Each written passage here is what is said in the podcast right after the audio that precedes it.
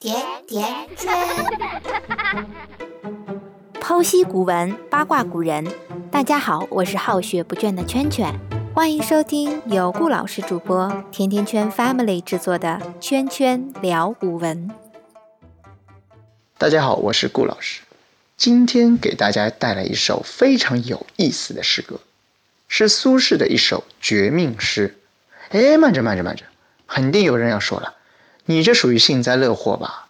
人家的绝命诗啊，命悬一线时写下的人生生命中最后一首诗歌，哪来的有趣啊？你这也太过分了吧！其实啊，这首绝命诗的有趣之处就在于，它并非是苏轼临终前的最后一首，恰恰相反，这首诗歌救了他的命，让他多活了十几年呢。我们一起来先来听一听这首诗歌吧。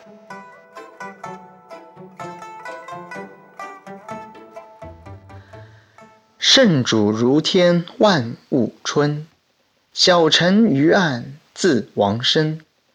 百年未满先偿债，十口无归更累人。是处青山可藏骨，他年夜雨独伤神。与君今世为兄弟，更结来生未了因。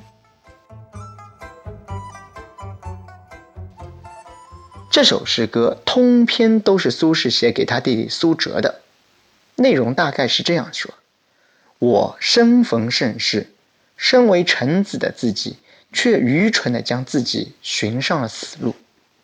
我中年眼看就要殒命了，这一家老少十多口人，看来就要拖累弟弟子由来抚养。青山处处都可以埋我的尸骨，只是当年与弟弟的盟约。可能无法实现。此后，每当夜雨潇潇时，弟弟你也只能独自伤心了吧？哥哥希望能与弟弟世世代代都做兄弟，让我们就把这未了的姻缘付诸来生再续吧。哎呦，写的是非常的悲伤凄惨。那么有两个问题，我们心中不免会燃起。第一。他为什么会被逼到如此绝境，写下这么一首绝命诗呢？第二，这首绝命诗又怎么变成了一首救命诗呢？且听我慢慢道来吧。北宋元丰二年，苏轼因为不赞成王安石的新法，所以被贬调湖州。在贬调之前，我们古人有一个惯例的，就是要上表皇帝致谢。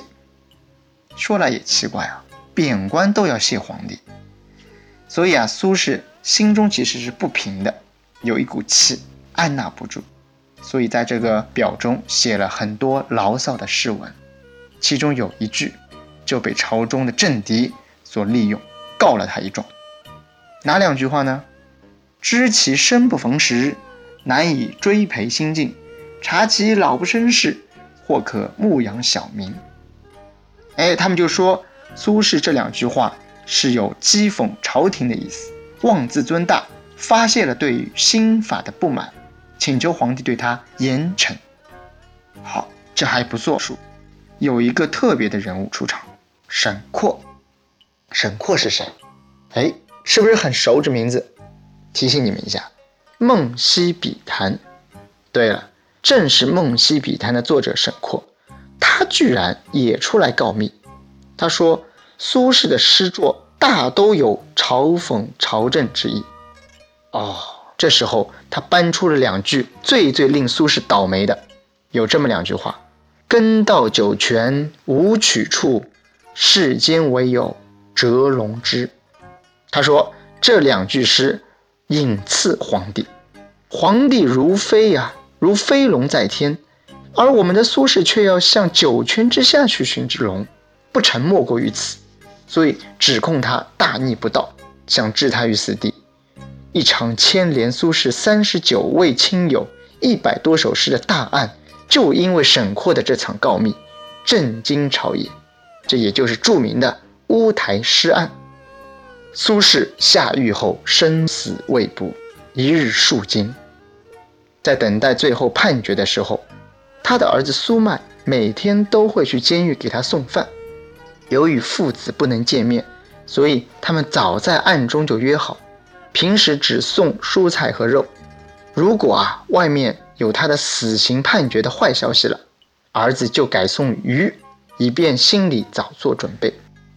有一天，他的儿子苏曼因为钱不够，要出到京城去借，于是，在走之前啊，他把这个送饭的任务交给了他的一个朋友，但是。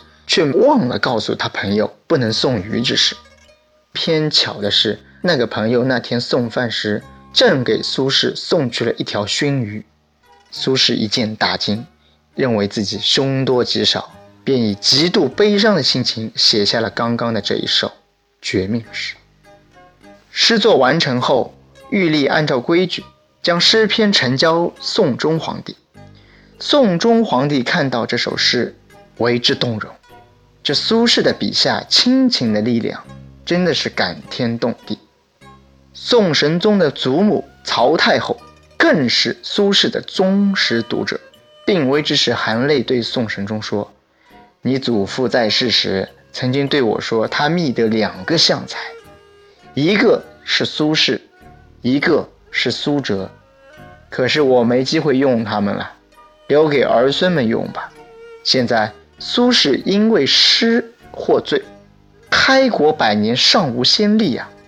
我觉得这人一定是被陷害的，我就要死了，我不想再做任何冤枉之事，我不求你大赦天下，我今天死前只想求你做一件事为我，就是放了苏轼吧，这样我死而无憾。宋神宗不觉心动，心里说道。这场公案就以公一言而决。苏轼终于因为这首诗歌走出了囚笼。这位伟大的文坛领袖，情不自禁地写下了这么两句话：“平生文字唯我类，此去名声不厌低。”当然，我觉得整个这个事件还应当感谢沈括和那些救赎苏轼的人，是他们的行为。才有了千古名篇《念奴娇·赤壁怀古》和《前后赤壁赋》，同时也救赎了中国后世的文化与良知。